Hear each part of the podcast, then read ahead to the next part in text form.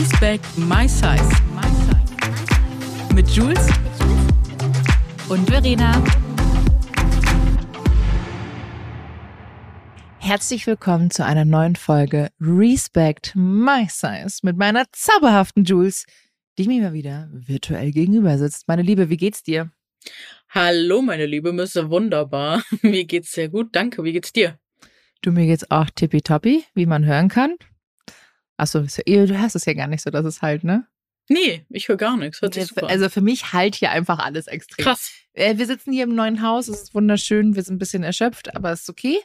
Und ja, bin happy, ich bin einfach glücklich. Ich bin richtig glücklich, jetzt hier in diesem Haus zu hocken. Ja, ich bin auf jeden Fall auch glücklich, dass wir jetzt wieder sprechen. Ich habe nämlich eine kleine Sache mitgebracht, die eigentlich gar nicht happy ist, beziehungsweise die mich jetzt auch in der nächsten Zeit nochmal echt vor wahrscheinlich Herausforderungen stellen wird, aber vielleicht kriegen wir zusammen da in der nächsten Zeit was Spannendes, ja, einfach viele Informationen zusammen. Ich bin mal gespannt. Genau. Soll ich das? Wahrscheinlich, man wird's ja am Titel eh schon erkennen, damit ihr es alle finden könnt. Und zwar war ich gerade in der Heimat, also ich versuche immer einmal im Jahr in der Heimat zu meinem Lieblingsgynäkologen zu gehen. Da bin ich einfach immer und der nimmt sich einfach echt Zeit für einen, der guckt, der weiß immer, der schreibt sich irgendwie immer in die Akte, was man mit ihm persönlich so bespricht und der knüpft da immer an. Ich finde das irgendwie immer total respektvoll und schön. Und ja, dieses Mal, seit 10 Jahren bin ich dieser Sache auf der Spur, habe ich jetzt ganz offiziell PCOS, das polyovarische Zystensyndrom. Genau, weil jetzt hat man endlich diese ganz schrecklichen, also für mich war das ganz schrecklich anzusehen, weil ich dieses, wie heißt das, wenn man so viele Punkte auf einmal nicht sehen kann, so auch so Honigwaben und so. Wenn einem da so, wenn man das so eklig findet.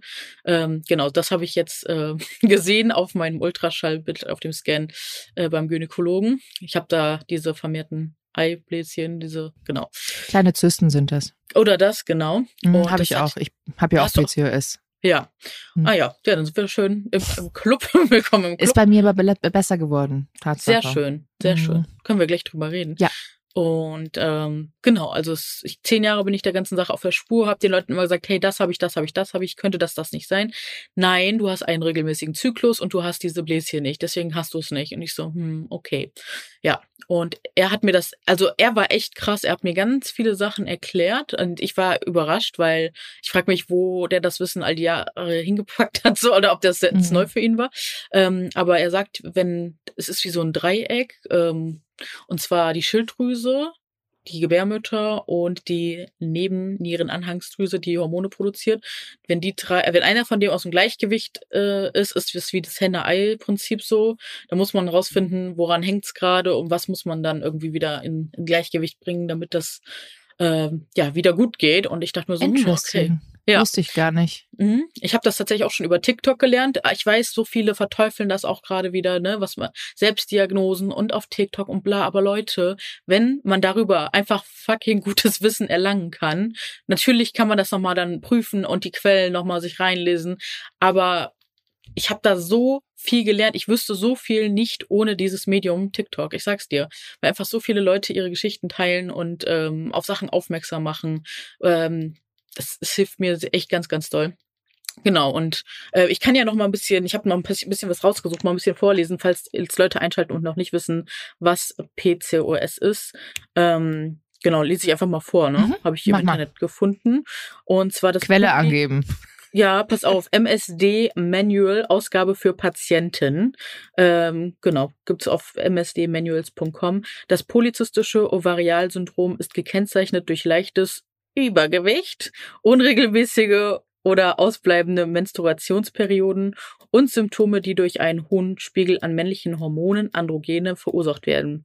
Bei diesem Syndrom kommt es zu einer Unterbrechung des Menstruationszyklus und zu hohen Werten männlicher Hormone.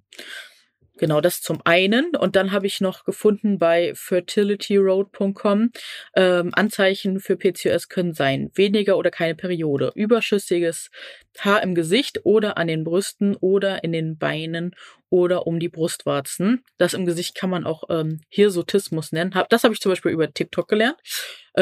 Akne, ölige Haut, Haarausfall oder Haarausfall auf der Kopfhaut, männliche Kahlheit, Hautmarken bekannt als Aquor. Tut mir leid, das kann ich leider nicht so auslösen. Alles gut. Hautverfärbungen, Stimmungsschwankungen, ein Depressionsrisiko, der Mangel an Sexualtrieb, Gewichtszunahme, vor allem in der Mitte des Körpers, Schwierigkeiten beim Abnehmen, Heißhunger und Scherze. Da weiß ich nicht, was die damit meinen. Oder unregelmäßigen Eisprung, Schwierigkeiten, schwanger zu werden. Genau, also wenn man sowas hat, das könnte auf jeden Fall darauf hinweisen, dass das PCOS sein könnte.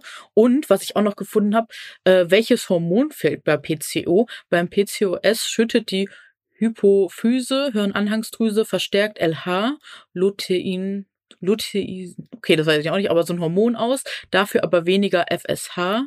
Das LH ist eigentlich für den Eisprung zuständig, während das FSH für die Eireifung verantwortlich ist. Also ihr seht, ich bin gerade noch so richtig im Recherchemodus, weil jetzt, wo ich dieses offizielle Go habe, du hast das jetzt wirklich, habe ich einfach Lust, mich da echt mal mit zu befassen, was man da machen kann, und bin sehr, sehr gespannt. Ich glaube, das eine Hormon ist Progesteron. Mhm. Genau, ich habe nämlich auch, ich weiß das ja schon länger mit dem PCOS bei mir. Und zwar, wie gesagt, ich kann immer wieder sagen, ich habe eine wunderbare Gynäkologin. Schön. Ich liebe sie sehr. Ich bin so happy bei ihr. Aber ich glaube, meine allererste Gynäkologin, die ich hatte, da als ich 12 war, die war richtig doof. Und dann hatte ich eine wahnsinnig tolle, die hat leider aufgehört. Und das ist die neue. Und die ist auch wunderbar. Also neue, ich habe die auch schon 15 Jahre jetzt wahrscheinlich, über 10. Ja, Hammer. Und die ist so toll und ich liebe die. Ich würde für die auch, glaube ich, 4 Stunden Auto fahren. Auch 5 Stunden, weil ich die einfach großartig ist. Das ist so krass, oder? Ich mach's ja auch. Würd's in Kauf nehmen. Sie kennt mich bei Namen, sie weiß, wer ich bin, sie weiß bei mir einfach, die kennt mich seit Jahren. Und wir hatten ja damals, ich mache ja prinzipiell auch immer meine Check-ups, immer ganz wichtig, Gebärmutter, also jegliche Vorsorge, die man halt machen kann mit Abtesten, großen Ultraschall etc. pp. Und dann sieht man natürlich beim großen Ultraschall auch diese kleinen, ich glaube, Gelbkörperzysten heißen die. Das ist auch vom Progesteronmangel. Sie sagte natürlich auch, naja, Frau Prechtl, Sie sind jetzt ab 35, nimmt die Progesteronproduktion wohl sowieso auch ab, weshalb man ab 35 oft, also es ist nur dahin geworfen, das heißt es nicht, dass es bei jedem so ist, aber bei vielen ist es so, dass das eben auch mit dem Eisprung unregelmäßiger wird, genauso auch mit der Periode. Da kommt bei mir PCOS natürlich auch noch dazu und ich habe eben diesen extremen Progesteronmangel, weshalb ich in meiner zweiten Zyklushälfte, gut, dass ich gerade daran erinnert werde, ein Medikament supplementieren muss, das einfach alles, dass ich meine Periode bekomme etc., weil ich ja letztes Jahr den Fall hatte, dass ich meine Periode nicht mehr bekommen habe. Und ich schon panisch wurde und dachte mir, oh mein Gott, bin ich schwanger? Was ist los? Was passiert? Bin dann zu ihr gegangen und sie meinte, ja, es liegt natürlich jetzt mit dem PCOS. Es kann sein, dass es nochmal schlimmer geworden ist. Und ich habe ja hier auch, ich meine, das kann man jetzt, du siehst es, jetzt ich zwar im Screen, nee, du siehst mich jetzt quasi. Ach so, aber ja. Ich habe ja hier komplett an meiner Kinnpartie und auch meiner Halspartie und auch auf meiner Brust einen echten Haarwachstum und kriege vereinzelt ziemlich starke schwarze Haare. Das sind richtige Borsten. Das sind quasi wie so Haare, wie von der Augenbrauen. Richtig dicke Dinger, die auch hier an der Brust oben beim Schlüsselbein. Ach, krass. Da habe ich dann echt viele Haare, die ich halt dann einfach wegzupfe. Ich würde sie jetzt gerne lasern lassen. Nee, jeden Tag nicht, wenn sie halt rauskommen. Ich merke es immer, ich fasse mir so mit den Fingern über den Hals und dann merke ich, okay, da ist wieder spitz, der Stachels, da kommt ein Haar raus. Ich verheimliche das jetzt auch nicht. Ich thematisiere es aber auch nicht zu 100%. Aber klar, wenn ich jetzt zum Beispiel, ich habe mich letztens auch eine Koop mit Tweezerman und habe da auch gezeigt, dass ich mir halt meine Kinn- und meine Gesichtspartie unter anderem zupfe, weil es bei mir notwendig ist. Und das äußert sich so bei mir. Ich habe ja auch früher, ich hatte immer einen ganzen flachen Bauch. Hatte ich immer. Und irgendwann halt nicht mehr. Und das liegt eben auch unter anderem an diesem PCOS. Und wie gesagt, ich habe eine tolle Frauenärztin, man kann da ja wirklich ganz gut eingestellt werden. Du kannst viele Sachen ausprobieren und machen, die einem wirklich selber sehr gut tun. Und wie gesagt, ich bin ja auch dabei, gerade das auch so ein bisschen zu regeln. Und seitdem ist mein PCOS auch besser geworden. Also ich war jetzt vor einem Monat beim Check-up und wir haben Ultraschall gemacht und sie meinte, sieht eigentlich gar nicht mal so schlecht aus. Gut. Weil wir wissen ja nach wie vor nicht, ob wir wirklich sagen, möchten wir ein Kind, möchten wir kein Kind. Dann ist natürlich die Sache, sie hat auch gesagt, naja, okay, jetzt, also sie ist halt einfach toll. Sie sagt halt einfach, du sollst halt kommen, kannst du gucken von der Zyklushälfte, kurz vorm Eisprung, kann sehen, reift ein Follikel, reift keins. Und dann kann sie sagen, okay, jetzt kannst du es mal probieren. Und das sind so individuelle Betreuungen, die einfach wahnsinnig schön sind. Gerade auch als PCOS-Patientin. Wir haben es nicht probiert. Also erstmal sagen, wir ziehen um nicht hier irgendwelche Spekulationen reinzutun oder reinzuhauen. Aber es ist praktisch, weil natürlich, es gibt halt viele, wie gesagt, das ist einfach auch so, ich glaube, und das ist jetzt gefährliches Halbwissen, aber ich bin mir eigentlich fast sicher, dass es so ist, dass von Statistik her, dass du anfälliger bist für eine Fehlgeburt mit PCOS. Ja, also habe ich jetzt tatsächlich nicht vorgelesen, aber war tatsächlich auch gerade eben ein Punkt von diesen. Nee, das muss ich nämlich auch noch kurz sagen, denn ich glaube, das ist noch für viele ein wichtiger Punkt. Und ich meine, wir kennen viele Frauen, die auch PCOS haben und die vom Kinderwunsch, und es hieß teilweise, nein, es geht nicht, aber es hat dann doch geklappt. Ich glaube, man darf sich nicht entmutigen lassen, das auch irgendwie zu probieren, weil es sehr viel, ich weiß nicht, haben wir eine Statistik, wie viele Frauen davon eigentlich betroffen sind in Deutschland? Leider nicht. Aber gefühlt kenne ich persönlich schon allein in meinem Umfeld echt sehr viele. Ich kenne auch sehr viele.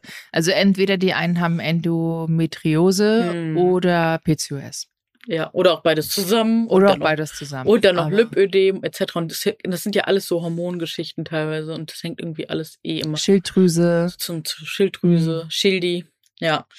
Also ich bin auch gespannt. Aber kannst du verraten, was du jetzt da nimmst und worauf du jetzt achtest? Was hast du verändert, damit sich da was verändert hat? Das sind Medikamente, die muss ich jetzt hier, glaube ich, nicht droppen, weil ich bin keine Ärztin und ich glaube, das sollte individuell quasi besprochen werden. Also Metformin ist schon mal ein großes Ding. Metformin ist so ein Regelding, das man wirklich nimmt, und das ist ja off-label. Also Metformin ist ja eigentlich ein Antidiabetikum, was aber off-label auch genommen wird oder Patientinnen gegeben wird aufgrund der Insulinresistenz, die ja auch einhergeht mit dem PCOS. Boah, das ist jetzt alles gefährliches Halbwissen hier, ne? Ich bin keine Fachärztin oder so. Wir können ja vorhin nochmal Disclaimer setzen, dass wir einfach aus unseren persönlichen Erfahrungen sprechen, und genau, das machen wir gleich nochmal. Aber du kannst unter anderem Metformin nehmen. Genau, wurde mir auch empfohlen, und Off-Label habe ich ihn tatsächlich auch gefragt und der hat mir es richtig gut erklärt, und zwar meinte er, es wird auch so bleiben, weil damit dieses Off-Label-Use wegkommt, müssten Millionen Euro gezahlt werden fürs Patent, und das wird nicht mehr gemacht, weil das ja schon auf dem Markt ist, und das wäre da nur hinderlich für die Aktionäre und Aktionärinnen, die halt einfach Geld investiert haben, und ja, der hat mir das auf jeden Fall sehr detailliert erklärt, und dann dachte ich so, krass. Also es geht am Ende immer nur ums Geld verdienen, und es hieß aber auch mal, dass Metformin eingestellt wird und gar nicht mehr produziert wird. Warum? Weil ich habe keine Ahnung, weiß ich auch nicht. Ich glaube, ich habe es nur irgendwo mal gelesen, dass es hieß, Metformin soll irgendwann eingestellt. Aber das auch gefährliches Halbwissen. Ja, das. Weiteres großes Thema ist natürlich jetzt Ozempic. Genau, hat er mir auch tatsächlich gesagt, dass ob das eine Option wäre, und was hat er noch? Und dann habe ich gesagt, was ist denn mit Inositol? Meinte so, ja, ist aber dann halt auch ganz, ganz low. So, aber ich habe echt einige in meinem Umfeld, bei denen das hilft. Damit würde ich jetzt erstmal reinstarten, muss ich ehrlich gesagt. Mit Ozempic oder was? Nein. Ich habe gerade gesagt, mit Inositol oder Mio-Inositol. Okay. Und dann ganz leicht reinstarten. Und dann Berberin, gucken, wie sich das entwickelt. Und so, ne? Was? Mit Berberin, genau. Da das hat man auch, sind so Nahrungsergänzungspräparate eigentlich. Genau, aber wie gesagt, Ozempic ist so ein Ding. Ozempic ist ja auch ein Antidiabetikum, das gerade off-label für Adipositas-PatientInnen genommen wird, für eine Gewichtsreduktion, aber auch eben für Insulinresistenzen mit PCOS ganz gut wirkt. Aber es gibt jetzt bald auch demnächst, wenn man wirklich sagt, das ist ja noch nicht bei uns auf dem Markt, das Munjaro, das kommt, glaube ich, jetzt ab April auf den Markt. Das ist nochmal ein eigenes Präparat, das nicht off-label für Adipositas, glaube ich, dann verwendet wird. Ja, Adipositas, ne, da können wir nochmal verweisen auf eine unserer Podcast-Folgen, da haben wir auf jeden Fall das nochmal mit Dr. Anthony Post alles so ein bisschen eingeordnet.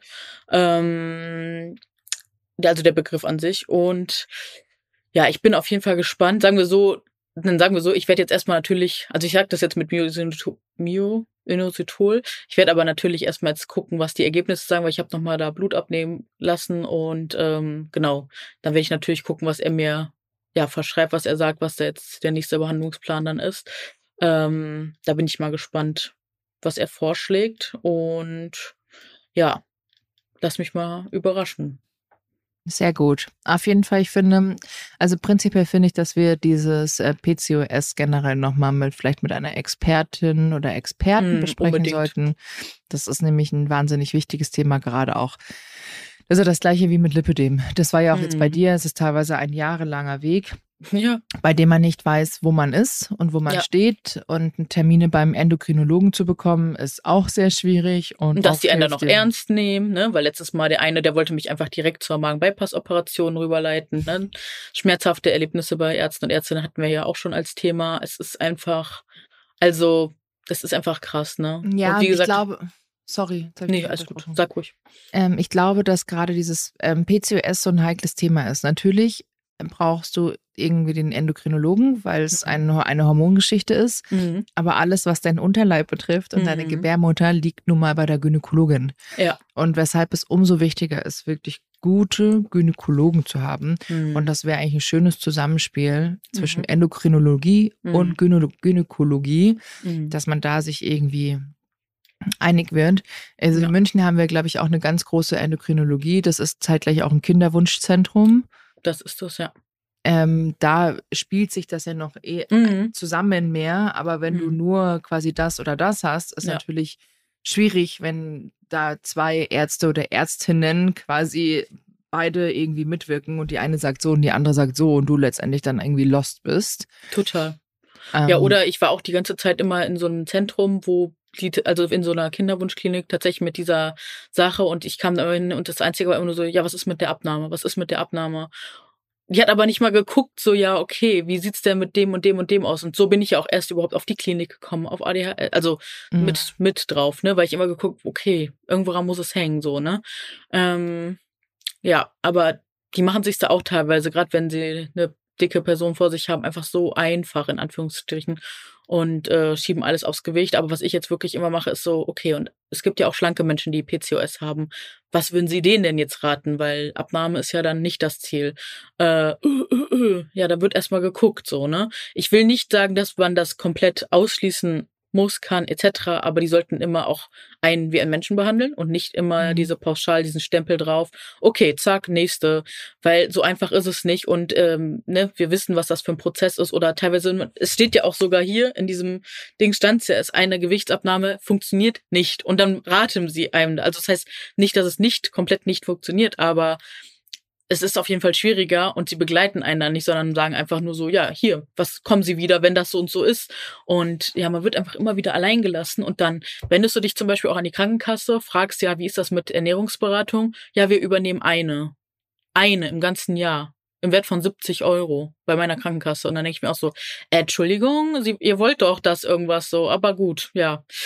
Also, ja, ich glaube, viel muss man selber rausfinden. Ich habe jetzt bei meiner Gynäkologin tatsächlich auch, ich habe ja gesagt, ich will aber mal gerne wissen, wie mein Hormonstatus ist, wie es bei mir steht, etc. Habe ihr das erzählt, dass ich unter anderem, ich habe in letzter Zeit, ich dachte schon kurzzeitig, ich habe Rheuma, weil ich so Schmerzen hatte in meinen Gelenken, manchmal nach dem Aufwachen. Habe jetzt aber teilweise selber schon festgestellt, woran das liegen könnte. Und sie meinte doch zu mir, Verena, lass mal kurz noch eine Allergietest machen, einen Unverträglichkeitstest. Sehr gut. Ich glaube, dass es bei dir von den Lebensmitteln kommt. Weil ich einfach, und das ist ja auch gerade mit PCOS, also was du hast, wenn du so viel Entzündungsherde im Körper hast, die ja durch Lebensmittel auch getriggert werden können. Ne? Also das ist unter anderem ja tierisches Eiweiß, das ganz stark, Fleisch natürlich, Harnsäurewerte kommen ja auch gerade durch Fleisch erhöht. Meine Cholesterinwerte sind immer super. Sagt sie mir jedes Mal, wunderbar, das ist jedes Mal unglaublich. Aber einfach da Entzündungsherde runterzubekommen und gerade auch mit dem Darm, also spielt ja wirklich alles sehr viel zusammen im Körper. Und ich hatte das letztens wieder und habe am Vortag eine Pizza gegessen am Abend. Und ich glaube, dass es vielleicht dass es zu viel Gluten ist. Jetzt muss ich das mal rauskristallisieren, wie das ist, wenn ich meine Pizza esse oder Nudeln. mit vielleicht mal glutenfreien Nudeln. Da vielleicht ist es einfach zu viel dann für meinen Körper mit den Käse, diesen ganzen Weizen. Vielleicht mag er das einfach nicht. Aber ich muss eh auch anrufen, was meine Blutwerte sagen. Mhm. Und dann auch mal gucken. Ja, es ist genau das, was du gerade sagst. Ne? Man muss sich wirklich auf die eigene, also man muss seine eigene Expertin für sich selbst werden, so, ne? Für den eigenen Körper und das. Du musst alles so selber zahlen. Genau, und das ist halt. Und dich selber drum kümmern. Du musst dich selber, was in Ordnung ist in viel, also wenn man es irgendwie kann, so an einigen Teilen, aber es ist halt schon krass. Es ist krass. Und das Ding ist aber auch, dann gehst du echt dann teilweise hin und sagst so, hey, können wir bitte mal das Cushing-Syndrom abklären lassen? Und dann wirst du angeguckt so, nee, ich kann das nicht. Nee. Weiß ich nicht. Dafür müsste man täglich den Cortisonwert bestimmen. Das können wir nicht. Und ich denke mir so, wow. Also, wenn ihr das nicht könnt, wer kann das denn dann? Cortison zu bestimmen ist generell schwierig. Ich meine, es gibt ja, habe ich ja auch schon alles gemacht, meine Cortisolwerte mit diesen, mit Spucke, 3 Tage aufeinander. Cortisol meine ich natürlich, ja genau. Die Spucke dann auffangen, direkt nach dem Aufstehen, das einschicken. Eine andere, es war eine Ärztin, die hat mir mal gesagt, man kann diesen Cortisolspiegel eigentlich nur messen, wenn du im Krankenhaus bist, mitten in der Nacht, wenn du schläfst, weil er da runtergeht und da quasi am geringsten ist. Weshalb du ja gerade mit diesen Spucktests das in der Früh machst, weil du ja gerade aufgestanden bist und eigentlich noch kein Stresslevel haben solltest. Außer du hast halt vielleicht Schlafapnoe, dann hast du die ganze Nacht Stress gehabt, aber dann sieht man das ja auch. Das siehst du ja dann. Also das wird rauskristallisiert. Also man kann schon viel machen, aber das sind alles so Sachen, worüber ich mich selber kümmern musste. Dass generell welche Vitaminmangel ich überhaupt habe, dass das gemacht ist. Ich war ja bei der Ärztin noch hier in München, habe da Infusion bekommen. Das aber auch sagen, das war alles echt teuer, ne? Also so eine Infusion ist ja Privatzahler dann. Das ist schon wirklich viel Geld, was du dann da lassen kannst. Und das ist deine Gesundheit, ne? Wird da dann alles nicht übernommen, was natürlich ein bisschen schade ist.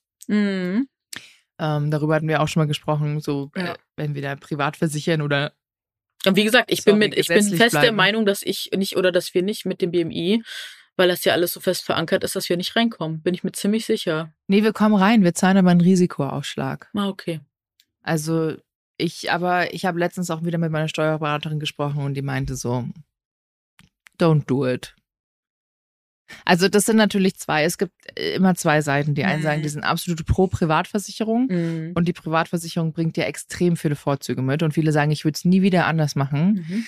Mein Vater unter anderem ist ja auch das dann das Gegenteil, das ist so eine Person, der sagt, naja, aber was machst du im Alter mit deinen Beitragssätzen? Klar, ich könnte jetzt vor 55 wieder aus der privaten rausgehen und dann in eine gesetzliche, wenn ich reinkomme. Man kommt wohl immer rein, habe ich jetzt gehört. Ja, aber ich glaube, du musst, wenn dann vor 55 die private verlassen oder sowas. Aber wie gesagt, auch hier wieder gefährliches Halbwissen. Aber ich sehe es an meinem Vater, der war nie privat versichert oder wir haben alle Zusatzversicherungen. Also ich habe da und da Zusatzversicherung, alles andere ist halt nur ganz normale Kassenleistung. Klar, es ist ärgerlich, weil ich auch den Höchstsatz natürlich zahle aufgrund des Einkommens. Aber ja, was soll ich machen? Es ist halt nun mal so. Es ist nun mal so, es ist ärgerlich. Aber ob ich jetzt Plätze und Dings und das und jenes. Ja, aber ob ich jetzt auch in der privaten bin und dann einen Risikozuschlag bezahle von nochmal, weiß ich nicht. Ja, wie viel auch wird der sein? Weißt du das? Ja, also wenn ich jetzt nachher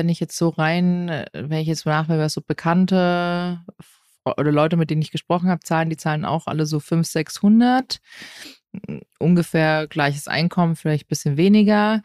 Und die sind aber alle, sage ich mal, schlank. Und wenn ich dann 25% mehr Risikozuschlag zahlen würde, komme ich dann fast aufs Gleiche drauf raus, ob ich jetzt in der gesetzlichen bleibe oder nicht. Ja, das stimmt. Außer, ja. Also ich zahle jetzt aktuell, glaube ich, 967 Euro oder so monatlich für meine Krankenkasse. Ja, da sagst du was. Das ist viel Geld, ne? Ich weiß. Das musst du erstmal verdienen. Ja, musst du erstmal verdienen. Du musst das Doppelte verdienen, weil der Rest geht ja schon mal wieder ans Finanzamt. Ja, das musst du erstmal verdienen, dass das drin ist. Ja. Das ist schon krass, wenn du das überlegst, dass das allein nur die Krankenkasse ist, die man, aber das ist jetzt Jammern auf sehr, sehr hohem Niveau. dennoch finde ich es krass. Ja, gerade als selbstständige Frau, die auch noch selbst so viel Alter vorsorgen muss. Ich finde, das ist schon alles ziemlich krass, aber... Wir müssen gerne mal drüber sprechen, wie wir vielleicht auch vorsorgen für das Alter. Oh, das wäre echt eine wichtige Folge. Wen könnten wir denn da mal einladen? Weil ich bin da noch gar nicht so im Thema. Vielleicht können wir mal eine Live-Beratung bekommen. Also wenn ihr eine Idee habt oder... Dann gerne sehr gerne. Sag mal kurz Bescheid, wenn ihr jemanden kennen solltet, der sowas macht, der sich da sehr gut auskennt wegen Altersberatung. Für Frauen auch vor allem. Für Frauen, was man machen kann, Geldanlage. Ich meine, ich habe beim Geld auch ein paar Sachen angelegt, aber dennoch so mit Rente, was ja uns wahrscheinlich fast gar nicht mehr treffen wird. Ich habe letztens einen Bescheid bekommen, was ich mal Rente bekommen werde mit dem Geld, was ich bisher schon angezahlt habe. Ja, lächerlich. Warst du schon im Tausenderbereich? Nein.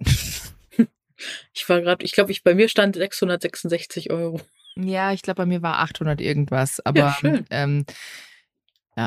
Ich habe ja lange angezahlt. Ich war ja lange noch im Festangestelltenverhältnis. Aber das lange Festangestelltenverhältnis. Aber ich muss mich darum kümmern. Ich auch, dringend. Da kann man schon noch privat so einzahlen als Selbstständige, oder? Kann auf jeden Fall noch viel machen. Ich glaube. Die Frage ist, will man das? Es ist die Frage, will man das? Ne? Oder will man wirklich? Sicher ist sicher. Lieber zahle ich da auch noch was ein. Ich lege aber auch so auch noch was zur Seite auf dem Tagesgeldkonto. Ja. Whatever. Ach Mensch, wir sind schon wieder fast bei einer Stunde angekommen. Es war eine sehr Stunde? Bei einer halben Stunde, Mensch. Ja, aber genau, PCOS, kommen wir nochmal drauf zurück. Auf jeden Fall mit Experten oder Expertin, wäre super. Also auch, falls ihr jemanden da kennt. Genau, schreibt uns gerne. Und schreibt uns auch, wenn ihr selbst betroffen seid, wie habt ihr es erfahren, wie geht's euch damit? Also wie geht's dir noch damit so jetzt gerade, das zu wissen, dass du es hast? Und es war okay, ich hab's, also ich meine, ich habe ein Lipödem, ich habe PCOS, ich weiß ja, dass ich es habe, aber ich lasse mich davon... Hast du Schilddrüseunterfunktion? Nein, das habe ich nicht. Da ist alles in Ordnung. Da ist wohl alles okay. Also beim letzten Check-up, also meine Werte sind alle in Ordnung. Ich habe ein Blutbild gemacht, das ist nichts auffällig. Ich meine, ich habe ja keine Galle mehr, aber schon lange nicht mehr, seitdem ich 24 bin. Sonst ist eigentlich alles gut. Und wie gesagt, dadurch, dass ich die Diagnose habe, ich habe die Diagnose. Ich glaube, wenn du die Diagnose hast, dann ist die ersten 2 Wochen erstmal so, oh Gott, ich habe eine Diagnose, aber dann lebst du damit. Also es schränkt mich ja jetzt nicht extrem, dadurch, dass ich gerade keine 100-prozentige keinen Kinderwunsch habe, schränkt es mich diesbezüglich nicht ein, dass ich meine Periode bekomme. Dafür nehme ich ein Medikament, Progesteron. Ich bekomme eine Periode. Und mit meinem Lipödem, es ist halt da, irgendwann lasse ich es halt behandeln und operieren, aber also ich meine, ich mache mir da jetzt aber auch nicht so viel Gedanken, weil ich glaube, wenn ich jetzt darüber auch noch nachdenke. Ja, man hat eh zu viel zu tun, ne? Das ist echt... Nee, das ist tatsächlich, ich rede darüber und dann ist okay, aber ich mache da jetzt keinen Riesenfass drauf. Also ich werde auch nie diejenige sein, die auf Instagram sich oben in die Caption schreibt, Lipödem-Kämpferin oder PCOS. Muss ja oder nicht. So. Muss nicht. Ich finde das, wenn das jemand macht, absolut fein. Ich mache es nicht und werde das auch nicht zu meinem Hauptthema machen. Ich mache mein Hauptthema einfach auf Fashion. Ja. Ja, ich finde es wichtig, auf jeden Fall, dass es auch solche Accounts gibt, damit man einfach auch die Sichtbarkeit hat und auch den Austausch untereinander. Ne? Das finde ich echt voll wichtig, vor allem, wenn jemand auch wirklich sagt, ich mache das nur wirklich so, dass du kannst ja das, wenn du es in die Caption, du kannst ja dadurch gefunden werden. Eben, genau. Und dein Profil wird da gefunden und du kannst ja wirklich vielen Leuten helfen. Das ist das. Aber ich mache das nicht, weil ich weder Kompression trage, und es gibt ganz viele Frauen, die müssen Kompression tragen, weil sie anders nur Schmerzen haben. Und da finde ich es toll, wenn jemand sagt, ich beschäftige mich da, das ist mein Gebiet, und dann kannst du auch wirklich da spezifisch nochmal folgen. Ich persönlich mache es für mich nicht, weil ich nicht in dieser Materie, ich fände es auch unfair, und blöd anderen gegenüber, also wirklich betroffenen Personen, die das dann quasi auch als ihren wie Job machen, auch noch dazu helfen und einfach in der Materie zu sein. Und bevor ich jetzt ankomme und sage, ich mache jetzt plötzlich das, fände ich blöd, fände ich unfair den gegenüber. Also ich meine, weil dafür das ist ja auch ihr Baby quasi, das sie machen, und ich mache halt nach wie vor mein Fashion. Ich habe es zwar, rede darüber ab und zu, aber ich hänge es mir jetzt nicht an die Fahnenstange. Ja. Aber wenn das jemand macht, finde ich vollkommen toll und cool und ist auch wichtig, weil ich konsumiere ja solchen Content auch. Eben, genau. Also, ich lerne da unheimlich viel drüber und so. Egal, ob es TikTok oder Instagram ist, da kann man ja gucken. Ich finde das absolut fein. Also das sollte jetzt auch kein irgendwie Angriff sein. Ich hoffe, das ist richtig rübergekommen. Ja, genau. Schön. So, war schon wieder für heute. Es war schon wieder. Geht immer so schnell. Ja, dadurch, dass wir die Folgen jetzt auch ein bisschen kürzer gestaltet haben, geht es immer schneller. Aber ich glaube, wir haben das Feedback bekommen, dass viele von euch die kürzeren Folgen sehr, sehr lieben. Und ich habe noch kein Feedback dazu bekommen. Schreibt mir auch gerne.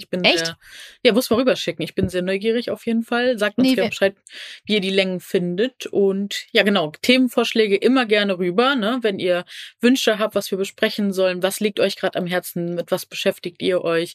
Wir freuen uns riesig. Natürlich auch, wenn ihr uns ein paar Sterne gebt. Sehr gerne. Positive Rezession, teilt den Podcast, da freuen wir uns riesig drüber. Und ja, vielen Dank fürs Einschalten, ihr Lieben. Apropos Rezession, jetzt muss ich noch eins kurz hinterher schmeißen. Ich habe nämlich eine Rezession gestern gelesen, die gesagt hat, sie findet die kurzen Folgen super. Und dann war noch eine dabei, die hat uns einen Stern gegeben und meinte, man merkt in unserem Podcast, dass wir keine Freundinnen sind und wir haben keinen Spaß und keinen Witz. Hä? Und da war ich auch so, hä? Verstehe. Was ist denn mit dir los? Offensichtlich hast du nie wirklich reingehört, deshalb ist okay. Haben wir halt. Also ich meine, wie lange machen wir das jetzt schon? Ich glaube, wenn wir keine Freunde wären und keinen Witz und keinen Spaß hätten. Wir wissen ja auch sehr viel voneinander. Ich wollte gerade sagen, dann würden wir das nicht schon jetzt, wie lange dürfen wir das schon machen? Über 2 Jahre? Die Zeit ist so geflogen, ich komme gar nicht hinterher. Ich glaube 2,5 fast. Boah, ja, guck mal. Müssen wir mal gucken, wie viele Folgen wir schon aufgenommen haben. Plus die 10 so. Ja, kann man das sehen? Bestimmt. Muss ich mal gucken. Ja, auf jeden Fall lieben wir es. Ich freue mich immer riesig, wenn wir uns hier sehen und bald auch und wieder in echt. Du bist meine Freundin, egal was jemand sagt. Eben. Das ist immer so geil, oder? Was einfach fremde Menschen im Internet so für Sachen erfinden. Die Kreativität, die kennt wieder keine Grenzen. Aber das ist ja auch schön. Umso wichtiger, unseren Podcast auch bitte bei iTunes positiv zu bewerten. Da kann man noch ein paar Zeilen dazu schreiben. Und Spotify freuen wir uns natürlich auch immer über Sternchen, ne? Gerne. Und natürlich überall, wo es Podcasts gibt. Einfach und auch natürlich auf Social Media. Schreibt uns gerne, kommt vorbei in unsere Postfächer, schreibt mit uns. Da freuen wir uns immer ganz doll drüber. Genau. Und ansonsten, sehen wir uns ja auch bald mal live, ne? Ist nicht mehr lange hin. Freue ich mich auch schon drauf. Und ja. Muss man einen Flug noch buchen. Ja, dann aber. Weh, die streiken da. Ja. Wenn wir schon beim Thema streiken. Nein. Ja, nee, dann komme ich mit dem Zug. Ja. Ja. Oh. Gut. Dann. Alles klar, meine Liebe. Dann bis zur nächsten Folge. Bis zur nächsten Folge. War schön mit dir. Tschüss.